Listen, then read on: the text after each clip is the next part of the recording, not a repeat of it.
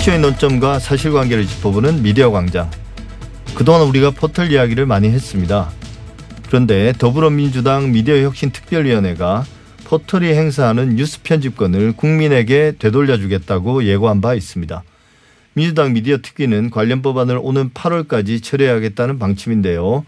미디어 광장에서 관련 내용들 한번 정리해 보겠습니다. 조수진 장신대 교수 나오셨습니다. 어서 오십시오. 네, 안녕하세요. 예. 가장 먼저 우리가 어떤 식으로 포털 뉴스를 이해하고 또 사용하고 있는지 현실부터 봐야 할 텐데요. 네. 우리가 각종 통계를 보면 우리나라가 포털 뉴스를 가장 많이 이용하는 나라다. 꼭 이름이 포털이 아니더라도 네네. 포털과 같은 그런 인터넷 사이트를 통해서 어, 뉴스를 가장 많이 보는 나라라고 이렇게 계속 조사 결과 나오고 있죠. 네, 그렇습니다. 그 한국 언론진흥재단이 영국의 옥스퍼드 대학교 부설 로이터 저널리즘 연구소와 공동 연구를 해서요. 지난달에 발간한 디지털 뉴스 리포트가 있는데요. 예. 거기 나오는데 여기 보면 이제 온라인 뉴스를 이용하는 주된 경로에 대해서 우리나라가 46개국 중에 1위로 나타납니다. 예.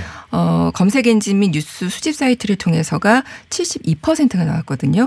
뭐, 그 다음으로 일본 69, 체코 50%뭐 이런 식으로 나오는데요. 반면에 이제 뉴스 웹사이트나 앱에 직접 접속해서 온라인 뉴스를 이용한다라는 응답은 5%에 그쳤습니다. 예. 그러니까 그 언론사로 직접 들어가는 게 이거밖에 안 되는 거죠. 그러니까 이제 주로 포털로 뉴스를 많이 본다는 거고요. 이건 이제 최하위를 기록한 거죠. 어, 우리나라가 이제 언론 신뢰도가 계속 굉장히 낮잖아요. 최하위라고 하잖아요. 46개국 중에 38인데 이 리포트에 보면 반대로 이제 신뢰도가 높은 나라들 예. 예. 를 들면 뭐 핀란드, 노르웨이, 덴마크, 스웨덴 이런 나라들은 언론사 자체 웹사이트와 앱을 이용하는 비중이 컸다라는 결과가 예. 예, 나오거든요. 그러니까 우리가 이 부분도 좀 생각을 해봐야 될것 예. 같습니다. 그러니까 이게 우리가 네. 많은 그동안 많이 이야기되었습니다만 뭔가 포털이 언론 생태계 자체에 부정적인 영향을 미치고 네. 이게 어, 언론에 대한 신뢰도 하락과 또 관계가 있을 것이다라고 추정들은 많이 하고 있습니다. 네. 그래서 그동안 이제 포털 뉴스, 포털 생태계 부작용에 대해서 많이 이야기했는데 그동안 지적돼 왔던 문제점들 한번 정리를 해 주시죠. 너무 많죠. 너무 많은데. 많은데, 예. 뭐 선정적이고 자극적인 기사 쏟아 나오는 건 뭐 그거야 예. 뭐늘 지적하는 거고 그걸로 이제 클릭을 유도하고 어부증도 많고요. 예. 그다음에 제목이 이제 선정적이고 자극적이고 그런데 들어가 보면 맥락 없는 이야기들이 너무 많죠. 낚시성 낚시성. 예. 왜냐면 이게 이제 클릭 수가 곧 돈이 되기 때문에 이런 행태들이 예. 일어난 건데요. 어, 커뮤니티나 SNS 글 베껴 쓰고 다른 언론사 베껴 쓰고 뭐 이런 것들도 되게 많습니다. 근데 이제 가장 큰 문제는 오보나 가짜 뉴스 생산이라고 생각이 돼요. 예. 조금 전에도 말씀드린 그 보고서에도 보면은요. 인터넷에서 접하는 정보의 진위 여부에 대해서 조사 대상 국가 절반 이상인 58%가 우려한다라고 답을 네. 했거든요. 어, 우리나라도 한 65%가 우려된다라고 얘기를 합니다. 그러니까 이 가짜뉴스가 너무 많다는 걸 이미 많이 알고 있다라는 거죠. 어, 그렇다면 한 주 동안에 어떤 주제 허위 정보를 접했는지에 대해서 한국 이용자들은 정치 관련, 뭐 코로나 유명인 이런 식으로 나타나거든요. 그래서 이렇게 선정적이고 자극적이고 이런 것도 너무 많은데 최근 사례를 좀 살펴보자면 어, 지난 7월 5일, 6일 쏟아졌던 기사죠. 지하철 핫팬츠녀라고 해서 기사가 많이 나왔던 거 이것도 가짜 뉴스였잖아요. 예. 그래서 클릭을 포털을 통해서 유도하게 하는 엄청난 클릭 수가 나왔다고 해요. 그러니까 예. 이런 것들이 어 포털 환경에서 클릭을 유도하기 위해서 생겨나는 문제들이고요. 어, 최근에 이제 언론 노동조합이 서울시장 보궐선거 관련 뉴스 분석한 결과가 있었는데 여기 보면은 또 그 심각도를 알 수가 있습니다. 어, 네이버를 통해서 이용자가 가장 많이 본 관련 뉴스를 분석을 했는데요. 50만 회가 넘는 기사가 중앙일보 기사였는데 예. 그 기사가 뭐였냐면 그 중국 동포들 민주당 찍는다. 라고 하면서 오세훈 예. 오세훈 발언에 거세진 투표권 논란 이 기사였거든요. 예. 이게 이제 당시 중국 동포에 대한 선입견, 차별 이런 거 주장할 수 있다라는 점에서 문제가 지적됐던 기사인데 이제 문제는 이 분석 결과를 종합해 보면 이용자 조회수가 높아질수록 기획이나 심층 기사가 사라진다라는 거. 예. 이게 이제 문제거든요. 그래서 뭐 알고리즘이 탐사 기획 보도 같은 거는 어 같은 이렇게 좋은 품질의 기사가 반영되지 못하는 한계들이 있잖아요.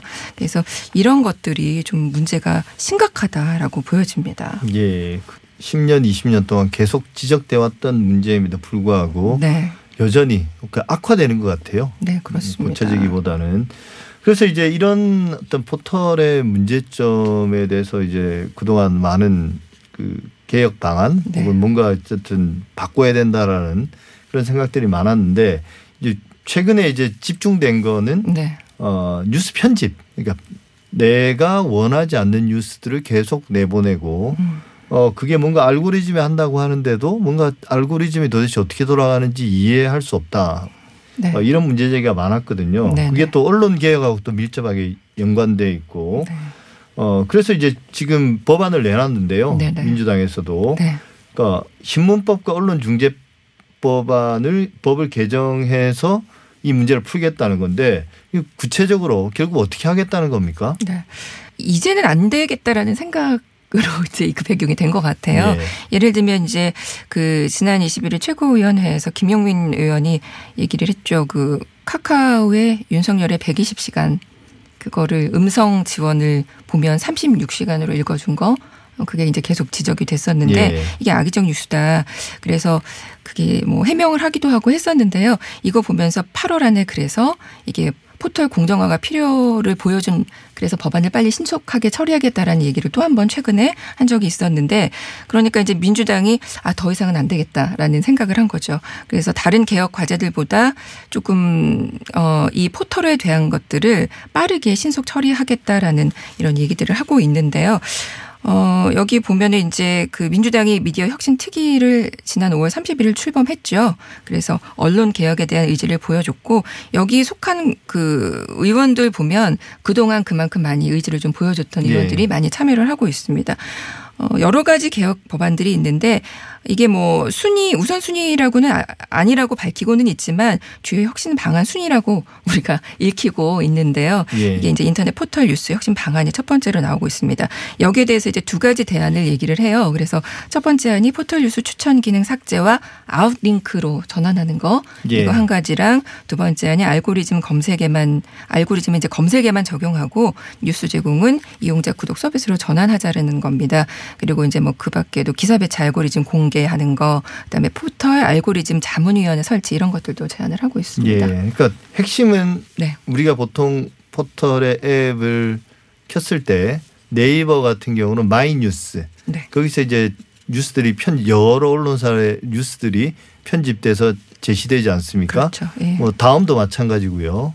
이제 그걸 없앤다는 거고 그러면 어떻게 하겠다는 거냐? 대신 본인이 선택한 우리가 구독이라고 하는 선택한 언론사의 기사들만 어 물론 그 페이지는 언론사가 자체적으로 편집하는 거죠. 그렇죠. 예, 그렇게 예. 해서 보라는 것 같습니다. 네. 그리고 직접 이제 들어가서 들어가서. 네네. 예.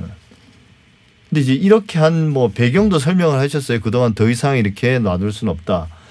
사실 이게 언론의 자유 그리고 표현의 자유에 역행한다는 그런 비판도 있지 않습니까? 예, 물론 있습니다. 어, 일단 뭐 포털 뉴스 편집을 또 기사별을 못하게 하는 신문법에 이게 의무화한다라는 거거든요. 예. 그러니까 이제 법으로 의무화한다라는 거다 보니까 나오는 반발들이라고 볼 수 있겠는데요.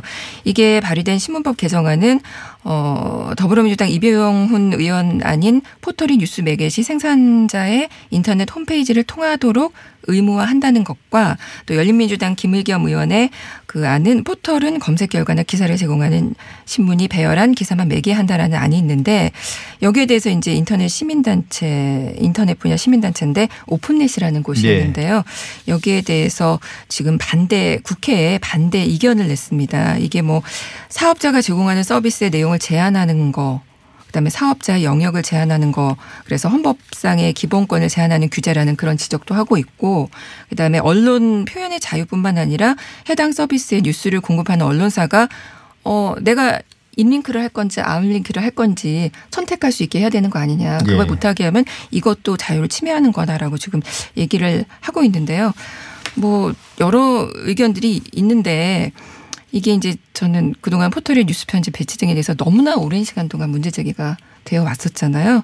그래서 언론이 또 포털에 종속되다 보니까 어, 생기는 여러 가지 뭐 클릭수에 목매고 더 선정적이고 자극적이고 어, 전체적인 뉴스 품질이 저하되는 상태 그 생태계 환성 환경이 조성되는 거 이게 예. 좀 가장 큰 문제고 너무 심각하다. 그래서 더 이상은 좀 글쎄요 그 이 표현의 자유가 보통 그 이용자들의 자유를 침해하면 또 안 되는 거니까 그래서 여러 가지 좀 생각해 볼 지점들이 예. 있는 것 같습니다. 사실 이제 이 문제에 관련해서는 어 언론의 자유, 표현의 자유는 문제를 한번 생각해 볼 여지는 있는 것 같습니다. 근데 이제 오픈넷이라는 곳에서 제기한 문제 중에 어떤 그 사업 이윤 추구의 자유, 그 활동, 기업 활동의 자유를 침해한다는 부분에 대해서는 뭔가 세계적인 추세하고는 좀 맞지 않는 것 같아요. 그 이제 고전적인 어떤 문제 제기일 수는 있으나 최근에 이제 전 세계적으로 그런 어떤 거대 어떤 그 플랫폼 사업자들에 대한 규제 아이디어들이 쏟아지고 그게 한 국가뿐만 아니라 전 세계 모든 국가들이 한번 연합해서 이런 문제를 풀어보자라고 각국 정부가 제안을 하고 있는 실정인데 이건 너무 좀 이 플랫폼 사업자에 대한 어떤 그 이해가 어좀 없는 반론이 아닌가 싶기는 합니다. 네. 어, 우리가 이제 방금 말씀드린 것처럼 이런 플랫폼 사업자들 문제 제기와 관련해서 현행법상 어떤 인터넷 뉴스 서비스 사업자의 구글이나 페이스북 같은 이런 그 초국적 기업 해외 사업자는 포함되지 않는 것도 결국 논란이 되어 왔지 않습니까? 이게 네. 역차별 문제인데요. 네, 네. 이 부분은 어떻게 처리하겠다는 건가요? 그 신문법에 따르면 포털의 뉴스 서비스처럼 인터넷으로 기사 제공하거나 매개하는 인터넷 뉴스 서비스 사업자는 그 주 사무소 소재가 예. 어 지방 자치단체에 등록하게 되어 있거든요. 예. 근데 이제 구글 페이스북은 법인 소재지가 해외여서 이게 법 적용을 받지 않고 있었습니다. 어, 그 다음에 이제 검색 서비스로만 뉴스를 제공하는 경우는 또 따로 등록하지 않아도 되는 예. 지금 현재 그런 상태거든요. 근데 지금 이제 이 신문법 개정이 검토 중인 거잖아요. 그러다 보니까 국내 포털 뉴스만 그 편집권만 폐지되고 구글은 타격이 그러면 없으니까 이게 역차별이 아니냐 이런 얘기들이 제기되고 있는 거고요. 어, 때문에 이제 국회에서 인터넷 뉴스 서비스 사업자 범위를 넓히자라는 논의도 나오고 있고요. 예. 그다음에 그 국민의힘 김영식 의원이 발의한 그 개정안에 보면 부가 통신 사업자 중 기사를 제공하거나 검색값을 제공하는 사업자로 적용 대상을 좀 넓히는 안도 있고요. 또 김상희 의원이 제기한 해외 사업자의 국내 지사 나 대리인을 주 사무소로 간주해서 관할 지자체에 그러면 등록할 수 있게 하는 그런 법안들도 지금 발의된 상태입니다. 그 실제로 이제 구글, 그러니까 페이스북을 통해서 뉴스가 어마어마하게 유통되고 있고 네. 또 각 언론사들이 페이스북 페이지들을 일종의 뭐 과거로 치면 웹사이트처럼 그렇게 활용해서 계속 뉴스를 내보내고 있기도 하고 예. 최근에 또 구글이 이 뉴스 예. 서비스를 이렇게 확대하고 있거든요. 예 그렇더라고요. 네. 그래서 뭐 아침에 구글 알람을 키면 네. 뉴스를 읽어주고 네, 맞습니다. 그죠? 예. 또 뭐 클릭하면 뉴스들이 쫙 펼쳐지니까 포털과 별 차이가 없다는 그런 느낌이 있습니다. 뉴스 뭐 관련해서는. 검색해서 그동안 이렇게 들어갔었는데 지금은 이제 그 위에 상단에 뉴스라고 또 뜨거든요. 예. 그러니까 뭐 큰 차이가 없는 거죠. 예, 이런 문제들을 종합적으로 고려해서 이제 꼭 뭐 그 말은 맞는 것 같습니다. 이게 해외 사업자들, 그러니까 외국 기업들이 똑같은 문제를 반복하고 있는 것은 놔둔 채 국내 사업자만 어, 규제하는 것은 뭐 일단 차별 문제를 떠나서 그 정책의 실효성이 떨어지지 않겠습니까? 네. 뭐 그런 문제는 꼭 고민해야 될 지점인 것 같습니다. 네, 오늘 여기까지 말씀 나눌까요? 지금까지 조수진 장신대 교수였습니다. 오늘 말씀 감사합니다. 네, 감사합니다.